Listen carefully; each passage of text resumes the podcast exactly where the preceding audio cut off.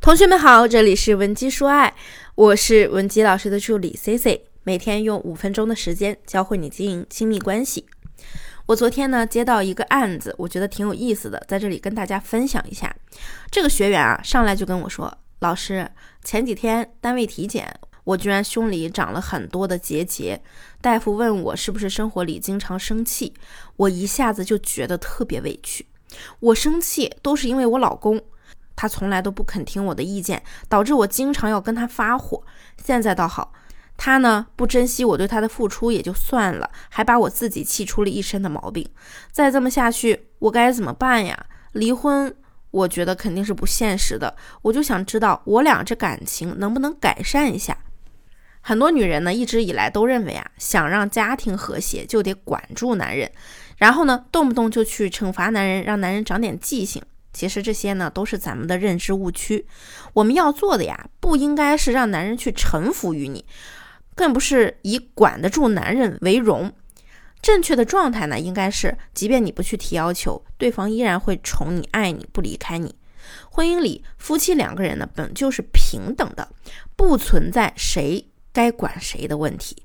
任何婚姻一旦出现了一方强势管制另一方的现象，那你们的婚姻绝对出了问题，而且可能还不小。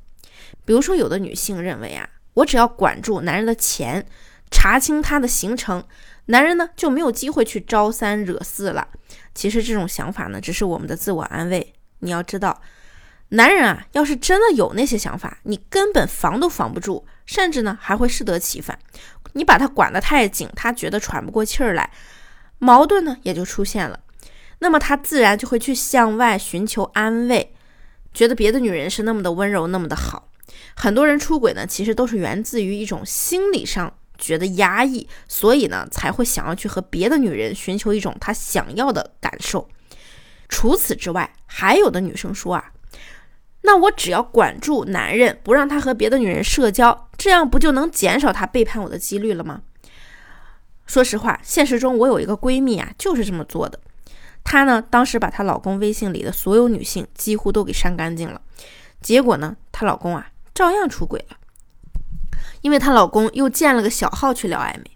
咱们都是成年人了，你想要管住男人，他就会采取各种各样的方法跟你捉迷藏，让你依旧找不到任何破绽。所以啊，女人想要管住男人的想法呢，压根就是错误的。明明你们两个人呢，该是世上最亲密的人。是合作伙伴，也是战友，结果你硬生生弄成了猫鼠游戏。表面上男人好像很怕你，但实际上啊，你已经把他推到了你的对立面。因此呢，我在这里想提醒一下各位，哪里有压迫，哪里就有反抗。好男人啊，可不是你惯出来的，而是咱们培养和引导出来的。如果你也想了解培养好男人的秘诀，也不用着急，可以添加我们分析师的微信文姬零七零，文姬的小写全拼零七零。我一定会有问必答。下面啊，咱们就来说一说如何才能不刻意约束男人，就让他乖乖听你的，以你为第一位呢？第一，给彼此留出空间感。想要感情长久啊，在感情中就要懂得去维持这种空间感。两个人呢，要懂得如何在坦诚的基础上各自保留一点自己的小秘密。很多夫妻在相处的过程中。都觉得呀，彼此就应该坦诚相待，于是毫无保留的将自己的一切都抛给对方，甚至包括对方的手机密码以及各大 APP 的密码，甚至啊，清楚的知道他和每个前任的过往史。